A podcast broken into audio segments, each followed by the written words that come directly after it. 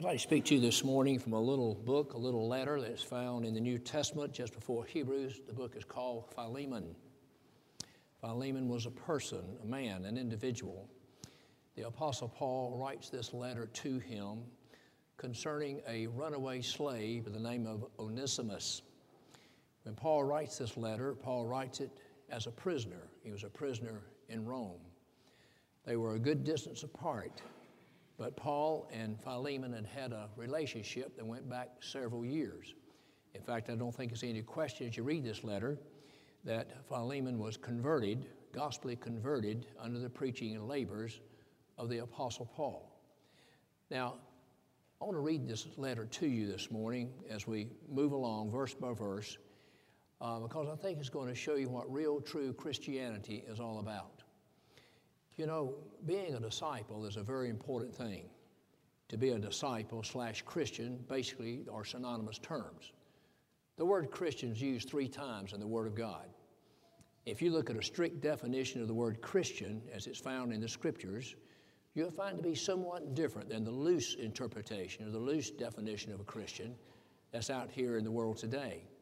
To most people, the word Christian just simply means a believer that Jesus Christ is the Son of God.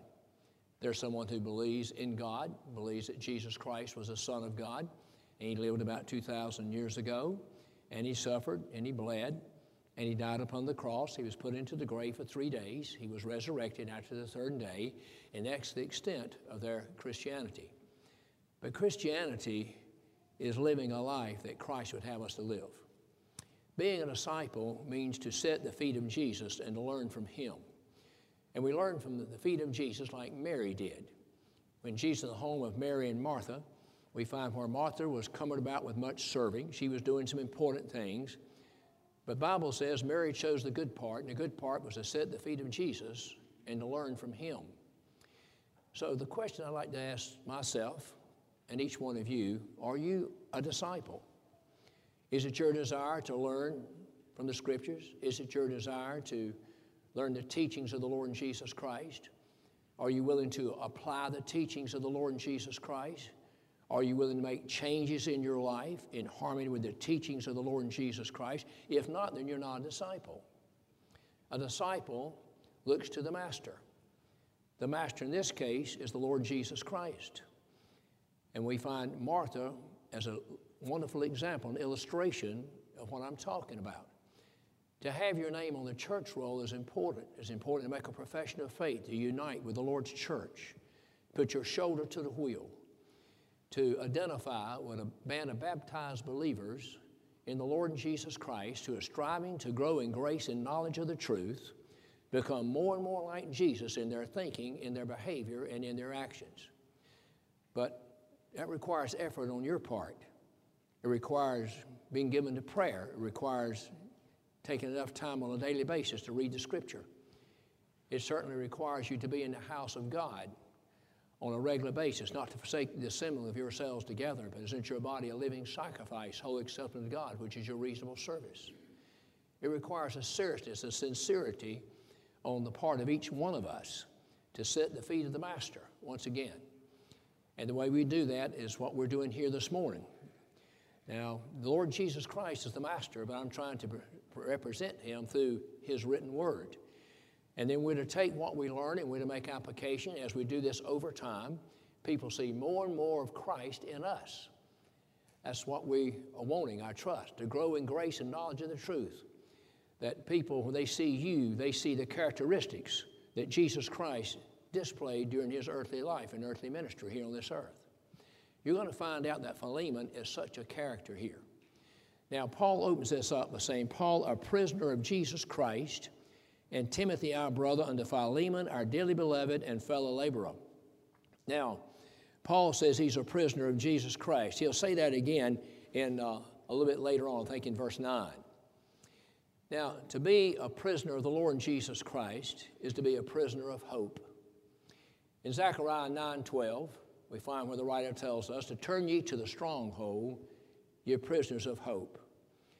To be a prisoner of the Lord Jesus Christ is to be a free prisoner. You might say, well, I don't understand that, Brother Lawrence. How can you be free and a prisoner at the same time?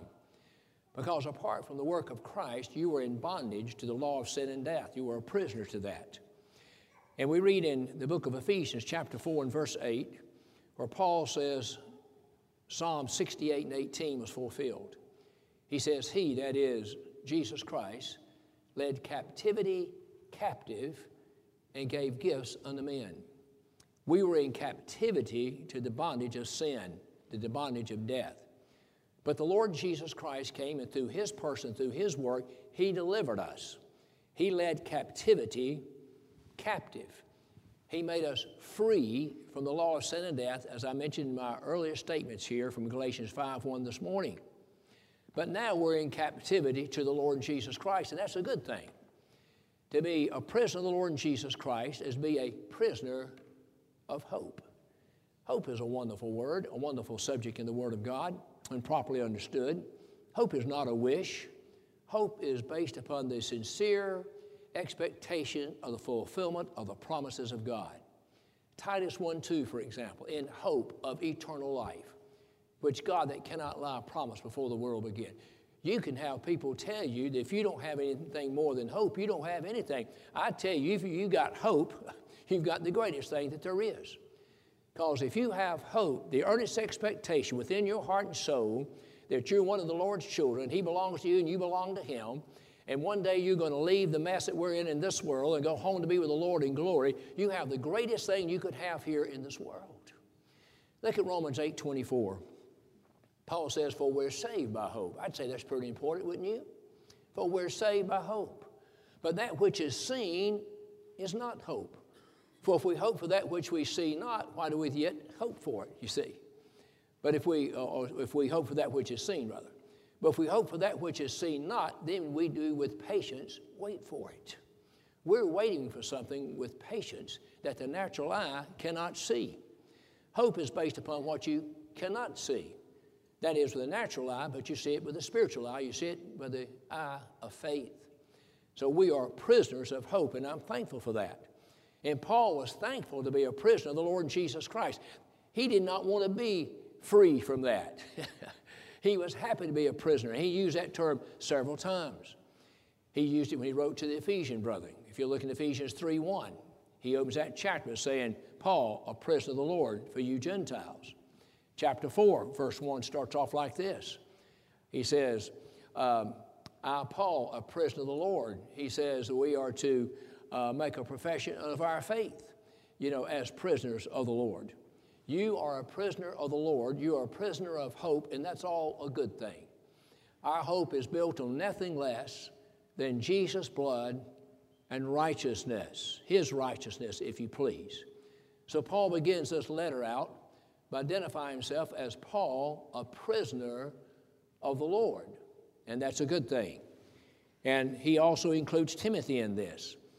And he addressed it to Philemon, our dearly beloved and fellow laborer. Now, you're going to find the word fellow used three times in this little short letter. You're going to find fellow laborer, fellow prisoner, and fellow soldier. The word fellow by itself means to have in common. If I've illustrated to you in times past, fellowship, for example, which we usually stress pretty heavily, and we should, fellowship, it's like fellas in a ship. And in biblical days, the type of ship I'm talking about had men in that ship who was going from point A to point B, and they recognized the importance of unity and harmony and togetherness, working together, not against each other, but with each other and working together. That's what a fellow laborer is. That's what a fellow soldier is, teaching me that we're in a warfare here. And we're also fellow prisoners. We're prisoners of the Lord Jesus Christ, meaning, once again, that we are a prisoner of hope. Look at the last verse of Psalms 31. He says, be of good courage, and God shall strengthen your heart, all ye that hope in the Lord. So where is your hope? Where is my hope? Is it in the Lord? Is it in Congress? I sure hope not. Is it in a political party? I sure hope not. Is it in the leaders of this country? I sure hope not. Our hope is to be in the Lord. A contrast to this is found in the book of Jeremiah, chapter 17. In verse 5, he says, "Cursed is the man that trusteth in man, that maketh his arm an arm of flesh." He says that man is cursed. But in verse 7, he gives a contrast. "But blessed is the man that trusteth in the Lord, whose hope the Lord is." So I think the question is, who are you trusting in? Where is your hope?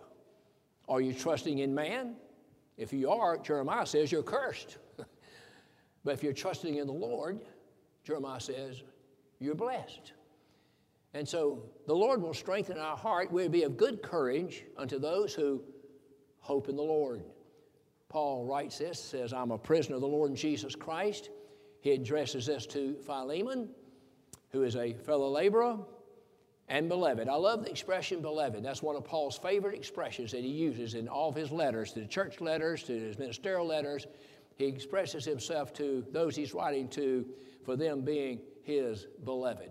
That's an expression that God gave for his son, right? When he was baptized, the Spirit of God descended from heaven, the bodily form and shape of a dove, and a voice rang out from heaven, "This is my beloved son, in whom I'm well pleased." On the mountain of transfiguration, the same thing. "This is my beloved son. Hear ye him." It's what the word David means. The word David, name David, means beloved, as a picture and type of the Lord Jesus Christ. But that's not the only one he addressed this to. He said, "To our brother, to our beloved Apatha, and Archippus, our fellow soldier, and to the church in thy house." Now, it's generally believed that Apatha was the wife of Philemon. And then we know by studying the 4th chapter of the book of Colossians that Archippus, being a fellow soldier, was perhaps an office holder in the church at Colossae. And then to the church in thy house.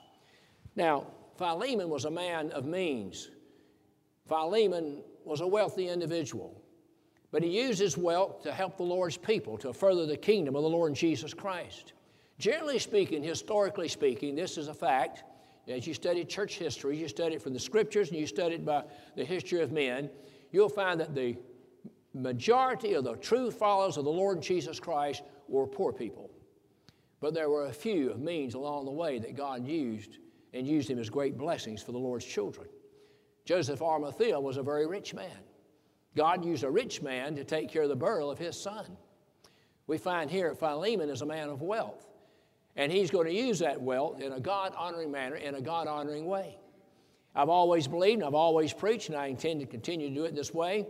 If you use what God has given you in the right way, God will give it back to you so you can continue to use it. I believe that applies to us as individuals and applies to us as a church body right here. If we use the funds that's brought in here as good stewards of what God has blessed us with, and we use it appropriately, God will continue to put in the minds and the hearts of God's people, his people, to continue to do that so we can continue to do that collectively as a church body. He'll do that for you, and he'll do that for me as an individual. The old saying is, you can't out and give the Lord. If you understand it properly, that is certainly a true statement. The Lord, my friends, rewards those who diligently seek him. Now, he's writing to several different people. These names mean something. I love the study of names. All right, Paul means little. In contrast to when he first came to our attention, he was known as Saul, and Saul means dedicated one. And nobody was more dedicated to destroying the church than Saul of Tarsus was. But after his Damascus Road experience, a little later on, his name got changed from Saul to Paul. And Paul means little. God knows how to bring a man down from the heights of pride down to being little in his own self, doesn't he? That's what his name means. The word Philemon means friendly. It means affectionate. We see the name of the lady here. She calls her beloved, but her name means fruitful. The word Onesimus means profitable. And Archippus means a master of horses, and he, as we study his life in Colossians, was a dedicated disciple of the Lord Jesus Christ. So what we got here is this. Brother Little is writing to Brother Friendly concerning Brother Profitable, and also embraces Sister Fruitful, along with Brother Disciple. That's what we got here in this little letter of Philemon. And then to the church in thy house. In biblical days, the Lord's church didn't meet in buildings like this. The Lord's church didn't have meeting houses like we have here. The Lord's church met in individual homes. But somebody had to have a house big enough for the people to congregate, and oftentimes the means to, take care of them when they would come together. We find this happened with Priscilla and Aquila. They had a church in their house. They were two dedicated people, husband and wife, had the church in their house. In times past, on more than one occasion, I have preached in people's houses. I've preached in people's houses who were interested in trying to constitute a church, perhaps later on down the road in a certain area. I've preached in buildings like Ruatan clubs and places like this where they were holding service, didn't have a building, didn't have any property, but they wanted to have a church, and they had a church, because the building is not the church.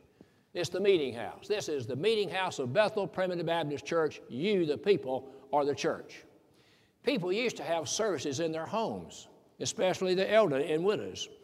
They'd ask the pastor to come, whoever could come into their house and hold a worship service, and there would be singing and prayer and preaching. I've preached in houses like that numerous times in years past. Hadn't happened recently, but I know by experience what it means. And you can have just as good a meeting in somebody's living room and den as you can here in this building. You can worship God in spirit and in truth. The way the Lord designed the church, set up the church in simplicity. You can worship the Lord under a brush arbor. You can worship the Lord under a shelter, under a carport, in the backyard, under a shade tree. I like going to this one church over in North Carolina in the summertime. They have beautiful oak trees all out in the yard, and they have a stand out there, a gazebo out there, and they put out folding chairs under the big oak trees out there, and we worship God on Sunday mornings, weather permitting, out there, in nature, so to speak. It's just a wonderful and beautiful setting. So the church was in the house of Philemon. We're learning a little bit, first of all, about Philemon before we learn a little bit about Onesimus. This is the kind of man that Philemon was. He was a man of means. The church met in his house. Paul calls him beloved, and Paul calls him a fellow laborer. Now, verse 3 says, grace to you and peace from God our Father and the Lord Jesus Christ. This is a very common way that Paul opened up all his letters. This is a common salutation of the Apostle Paul when he wrote his letters to the different churches and to the different ministers. Now, there's one difference to ministers. Here it says here, grace to you and peace from God our Father. When he wrote to Timothy, in 1 Timothy, 2 Timothy, when he wrote to Titus, he had a third word. You know what that word was? It's grace and mercy, grace and peace here. Well, the third word is what I just told you, it's mercy. Instead of grace and peace like he wrote to the churches, when he wrote to the ministry, it's grace, mercy, and peace. He added mercy for the preachers. See, when Paul, well, I'll get to this thought in a minute. Anyway, Paul thought preachers needed a little extra. Paul thought the preachers needed some mercy to go along with the grace and peace, and I'm glad he put it in there. He says, I thank my God, making mention of thee always in my prayers. This is also common with Paul. You can read in several of his epistles, in the church at Ephesus, the church at Philippi, the church at 1 Thessalonians. You can find there where Paul said, I thank God always, making mention of you in my prayers. Paul prayed for a lot of people. Paul prayed for all the churches. Paul prayed for individuals. Paul prayed for himself. Paul was a praying man. He had a lot of people to pray for. And he says, I fail not to mention you always in my prayers. That word always is a pretty big word, isn't it? When you start using the word always, that speaks a lot, doesn't it? I always do this. You know, that's what the Pharisees said when he prayed in contrast to the publican. I always fast, I always give tithes, etc., etc. Really? That publican, he didn't make such claims as that. He just smote himself on the breast and said, Lord, have mercy upon me, a sinner. So we find here Paul, in his usual style, in his usual way, addresses this individual with mercy and peace, grace and peace, saying, make mention of thee always in my prayers. Hearing, now listen to some of the description of this man Philemon. Hearing of thy love and faith which thou hast had toward the Lord Jesus Christ and toward all saints. Expression, all saints. That the communication of thy faith may become effectual by the acknowledging every good thing which is in you in Christ Jesus. For we have great joy and consolation in thy love, because the bowels of the saints are refreshed by thee, brother. When you read that expression, bowels, in the New Testament, it has reference to the inward affections. I'm talking about to the greatest extent, the great passion and feeling that you have inwardly, spiritually speaking, in your heart, in your soul. That's what it means. If you look in Colossians 3:12, here's what Paul says to the elect of God. Notice this. Put on, therefore, as the elect of God. Who's he talking to? He's talking to the elect of God. He says, as the elect of God, put on bowels of mercies. He says, you need to be of a merciful nature. Just like the Lord said, blessed are the merciful, for they shall obtain mercy. Put on, therefore, as the elect of God. God's family is identified in the Scripture as his elect, as a people he chose in Christ, he elected before the foundation of the world. Paul says, put on, therefore, as the elect of God. Paul knew it would be a waste of time to tell the non-elect to do this. They don't have mercy to begin with. But the elect of God should be appreciative of mercy because they're the recipients of God's mercy, you see. So therefore, put on, therefore, as the elect of God, bowels of mercies. He says, Philemon, you have refreshed the bowels of the saints. Recap, summary right here. He brings to our attention this man Philemon as being beloved, a fellow laborer. He speaks of his love, he speaks of his faith, he speaks of his hospitality, and he speaks of his generosity. That's what living a Christian life is all about, you see. We're looking at a true, genuine Christian here by the name of Philemon. Philemon is practicing what he hears preached. Philemon is putting into practice the things he was taught in the beginning by Paul himself. He's living the Christian life. He's sharing the wealth that God has given unto him with the saints of God. And I love that word refreshed. You'll find it again in this letter before we get through here, that word refreshed. Do you feel refreshed this morning already? Do you feel more refreshed now than you did before you got here? I do. I felt okay when I got here, but I'm feeling pretty good right now. I'm feeling better right now because I see you, I've seen you, I've shook hands with most of you. You're giving me your good, undivided attention. I always appreciate that. I see a smile or two. I see a nod of the head every now and then. The heads that were down are now up, and so you're refreshing my heart. You're refreshing my soul. He says, Philemon, you refresh the bowels of many of the saints of God. Wherefore, though I might be much bold in Christ to enjoin thee that which is convenient, yet for love's sake. Now let's notice this expression. For love's sake, I rather beseech thee. Love for who, Paul? What aspect of love are we talking about here? He doesn't say. Was it Paul's love for Philemon? Is it Philemon's love for Paul? Was it Philemon's love for the saints? Was it Paul's love for God? God's love for Paul? The love for the saints should have one to another? What love are we talking about, Paul? You know, Jesus said in John 13:35, he said, "By this shall all men know that you are my disciples if you have love one to another." Was it that love? Was it Paul's personal love that we read over here in Galatians 2:20? "For I am crucified with Christ, nevertheless I live, yet not I, but Christ liveth in me. In the life I now live, I live by the faith of the Son of God who loved me and gave himself for me." Is that the love that's under consideration? 1 John 4:19, John says we love him because he first loved us. Maybe that's the love under consideration. 1 John 3:16, and this is the love of God, that Jesus Christ laid down his life for us that we might live with him. Is that the love he's talking about?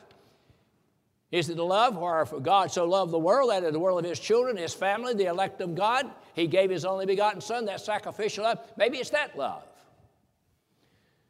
See, all these aspects of love I just mentioned would not even exist if it were not for the original love of God.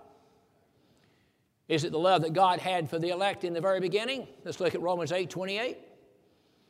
And we know that all things work together for good to them who love the Lord. Is that the love we have for the Lord? Who are they called according to His purpose, or is the love the Lord had for us? The Lord has a love for us. We should have a love for the Lord. The Lord said, if you love me, keep my commandments. Maybe it's that love. If we love the Lord, we should love one another. And again, in 1 John chapter 4, Paul says this, herein is love, not that we loved him. That's not the definition of love. That's under consideration. Herein is love, not that we loved him, but that he loved us.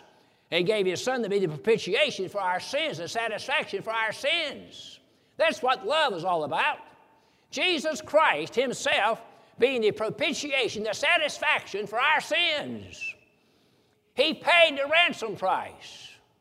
He paid the sin debt. He paid what we couldn't pay. He did what we couldn't do. You got all your T's crossed this morning? You got all your I's dotted this morning? You got everything in order? Are you ready to present yourself before God, before the throne of God in the end of time and say, Lord, I'm here, I'm ready, just take inventory. Are you there? I don't think so. I'm not. I'm not looking for justice, my friends. I'm looking for mercy all the way from beginning to end. I'm looking for grace. I'm looking for mercy. I'm looking for the fulfillment, the everlasting covenant of God. That's what I'm looking for. So he speaks about for love's sake. Well, what a big subject that is. Ephesians 2:4, but God who's rich in mercy for his great love, wherewith he loved us. We were dead in trespass and sin. That's a big subject, isn't it? I'd say the answer to that question I asked is all the above. All the above. Yet for love's sake, I rather beseech thee, being such a one as Paul the aged. That's interesting. And now also a prisoner of Jesus Christ, Paul the aged. This letter is written about 30 years from the time we were first introduced to Paul as Saul of Tarsus. Back in Acts 7. When Stephen is being stoned to death, it says the witnesses laid down their clothes at a young man's feet whose name was Saul. He's called there a young man. Luke says he's a young man in Acts 7. Paul says, I'm aged over here when he writes to Philemon about 30 years down the road. You know the moral of that story? 30 years in the ministry will make you aged. That's the moral of that story. Now I'm in my 50th year, and I'm an exception to that. I'm in my 50th year, so I'm passed through the 30 deal and the 40-year deal, and now I'm in year number 50, by the way. This is my 50th year in the ministry of the Lord Jesus Christ. I know you weren't near old enough for that, but it's the truth. Whether I look like it or not, it's the truth. I was ordained July the 3rd, by the way, today, 1973, 49 years ago. So I guess I'm starting into year number 50. Paul the aged. Now, we're going to shift gears here. Verse 10. I beseech thee for my son Onesimus, whom I have begotten in my bonds. Onesimus was a slave. Paul calls him a son. Onesimus had left Philemon, had departed Philemon. Now, when a slave departed, when a slave left on his own, without the support of the master, he was reported and he was put on the watch list, you might say. If that slave was found, there could be grave consequences for that slave for leaving. It's estimated there was about 600,000 slaves in the Roman Empire in the day that I'm talking about. A slave was sold for 50 denarii, 500 denarii, which is the equivalent of a day's wages. If he was exceptional, had skills, he can go as high as 50,000. But he was property. That was the culture of the world of the day I'm talking about.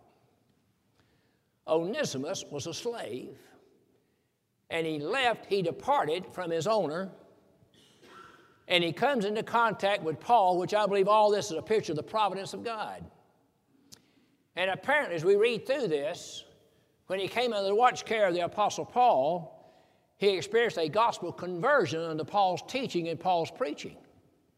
Something happened to the heart of this man after he left Philemon.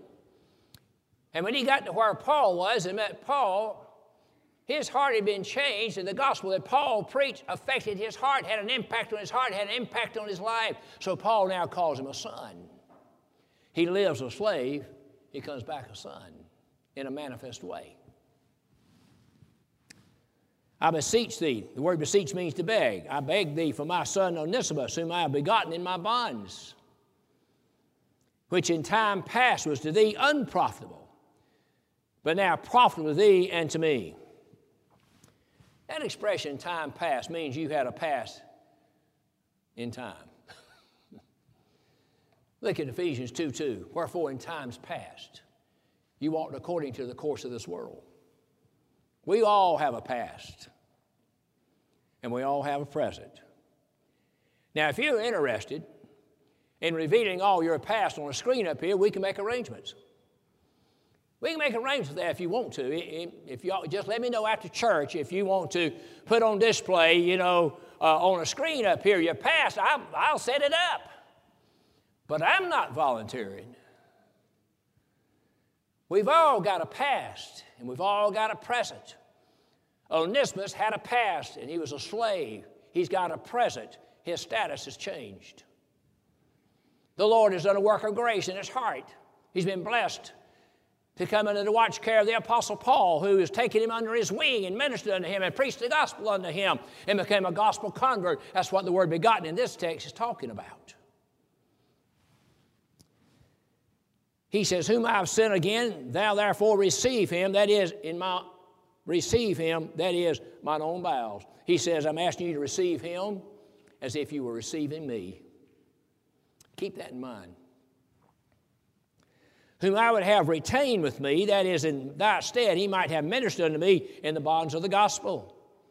But without thy mind I would do nothing, that thy benefit should not be, as it were, of necessity, but willingly. In other words, Paul, by being an apostle to the Gentiles, could have, on the basis of his authority, commanded Philemon to receive him back. But he didn't do that. He said, I want this thing to be done willingly. Not from a legislative point of view. I want this to be done not out of necessity. I want this to be done willingly. For perhaps he therefore departed for a season, that thou should receive him forever. See the contrast here? Season, forever. This life here, I believe, is just a season we go through before we get to heaven, where we'll experience eternity. In the last few verses of 2 Corinthians chapter 4, Paul says, for though the outward man perish, the inward man is renewed day by day. For our light affliction is but for a moment, yet it worketh for us a far more exceeding eternal weight of glory. Your perspective, your outlook on the things of this life make all the difference in you being happy or you being sad. You being all down in the muddy grubs, or whether you're riding on top of the mountain. Our light affliction. The Apostle Paul saying his afflictions were light. Go read about all of his afflictions. How he had 295 stripes on his back. How he was shipwrecked. How he was stoned. How he was beaten. All the perils that he went through. But he says, our light affliction is but for a moment, a season. Yet it worketh for us a far more exceeding eternal weight of glory, while we look not on the things which are seen, which are temporary, but rather that which is eternal. Over in Romans 8:14 to 8:18, Paul says here, concerning the work of the Spirit in our hearts, for as many as are led by the Spirit of God, they are the sons of God. For you've not received the spirit of fear, again under bondage, but the spirit of adoption, where you cry, Abba, Father. He says, for then as many as are led by the Spirit of God, they are the sons of God. You're sons of God, children of God, heirs of God, and joint heirs with the Lord Jesus Christ. Then verse 18, for I reckon the sufferings this present time are not worthy to be compared to the glory that shall be revealed in us. Season, eternity. Temporal, eternal. He says he departed for a season, but when you receive him back, you receive him forever. See, in Christ Jesus, there's no such thing as bond or free, male or female, or Jew or Gentile. These are man-made distinctions, you see. But in Christ Jesus, there's no such thing as that. No such thing as Jew and Gentile. No such thing as male and female. No such thing as bond or free. We're in Christ. We're all in Christ by the same grace that was given us before time ever began.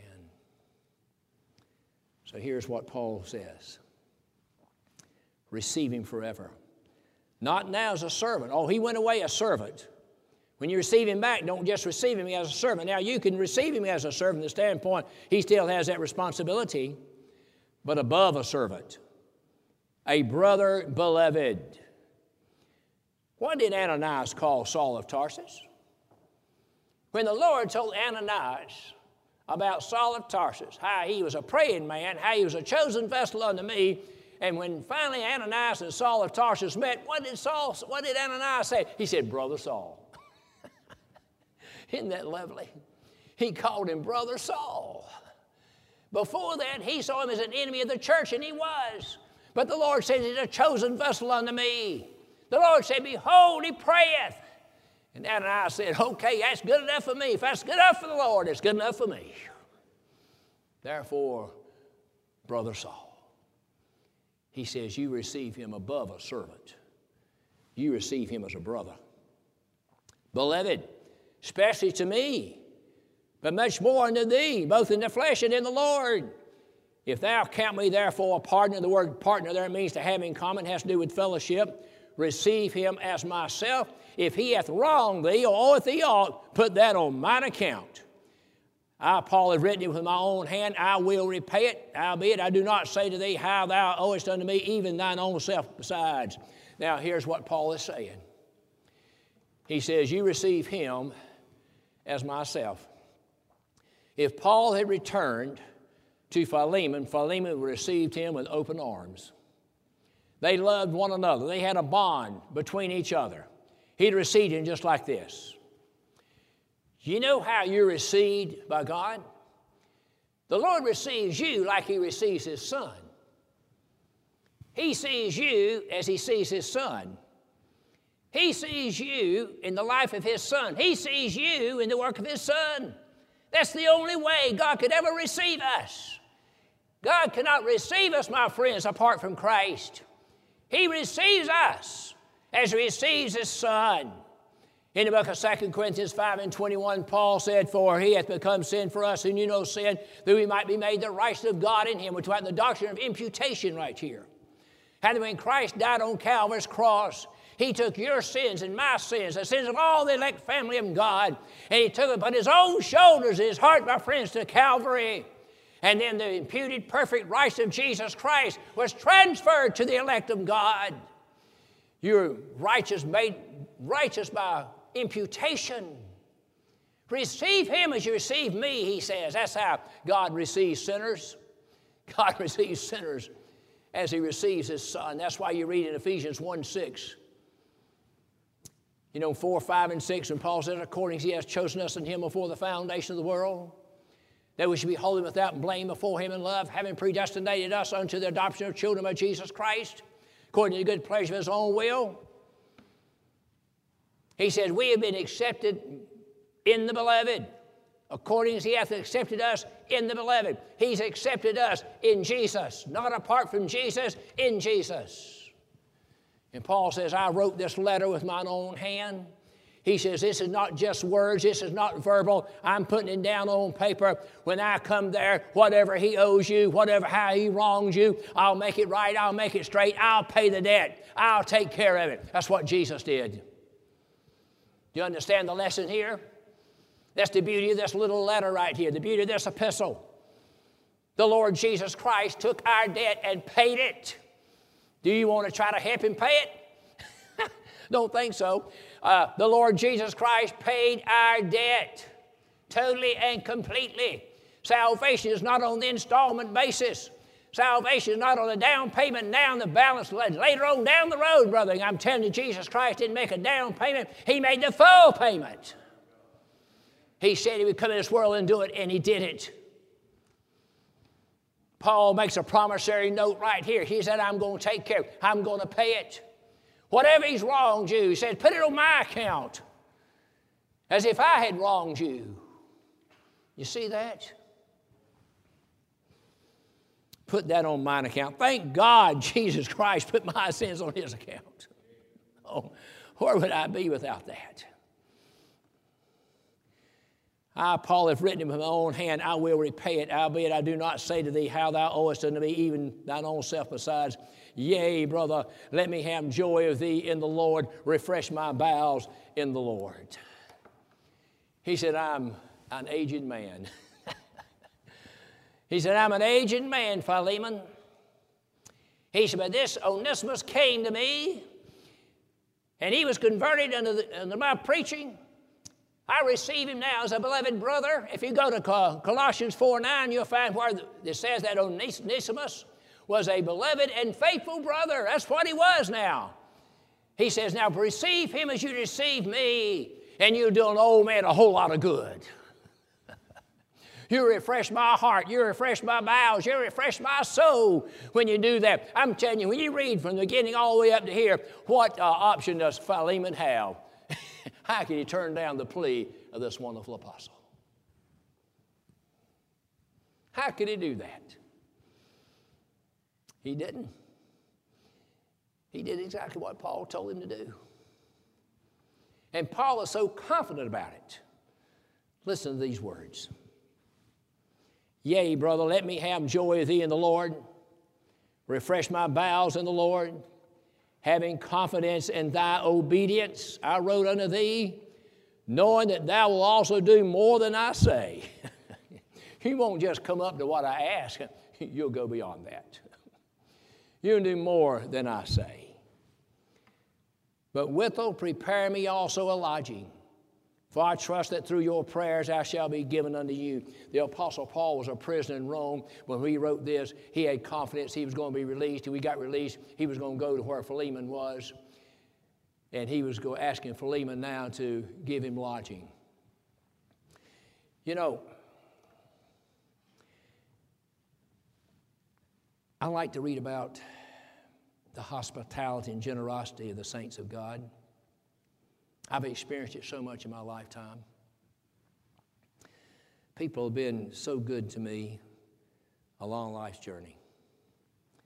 People have taken me in, given me the best they've had, provided me lodging, provided me meals.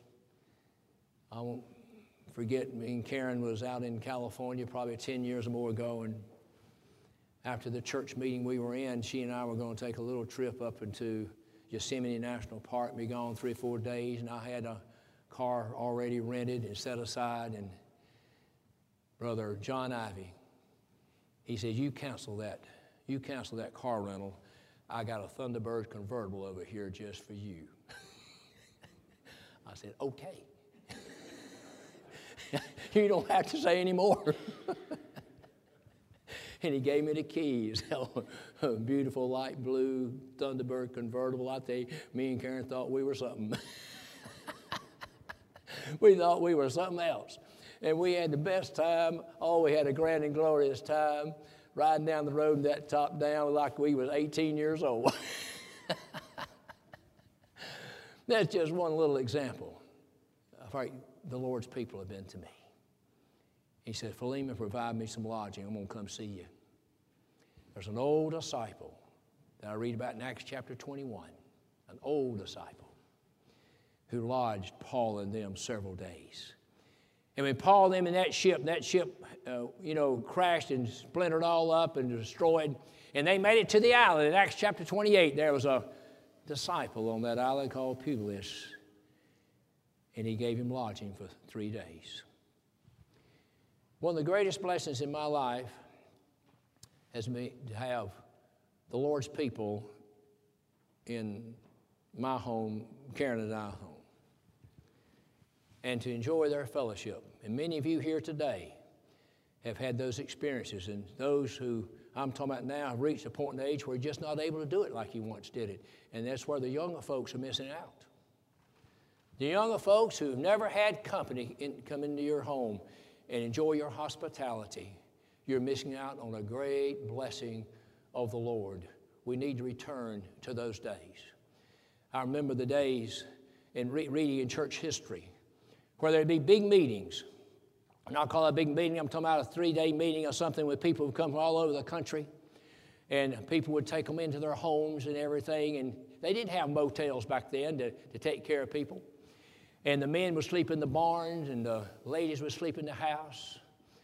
And I remember one story where this man, preacher, he slept in his clothes. That's what most of them did. They just slept in their clothes. And the next morning he couldn't find his tie. And so anyway, the tie got turned around to the back. He thought he'd lost it. He didn't know where it was at. And so they got to church. They put him up to preach. And he got preaching. He got such fantastic liberty and freedom in preaching the gospel. He got through. Somebody said, "Brother, I tell you one thing. The Lord blessed you. You were preaching coming and preaching going." That's the kind of man Philemon was. Thank you so much this morning for your wonderful, good attention.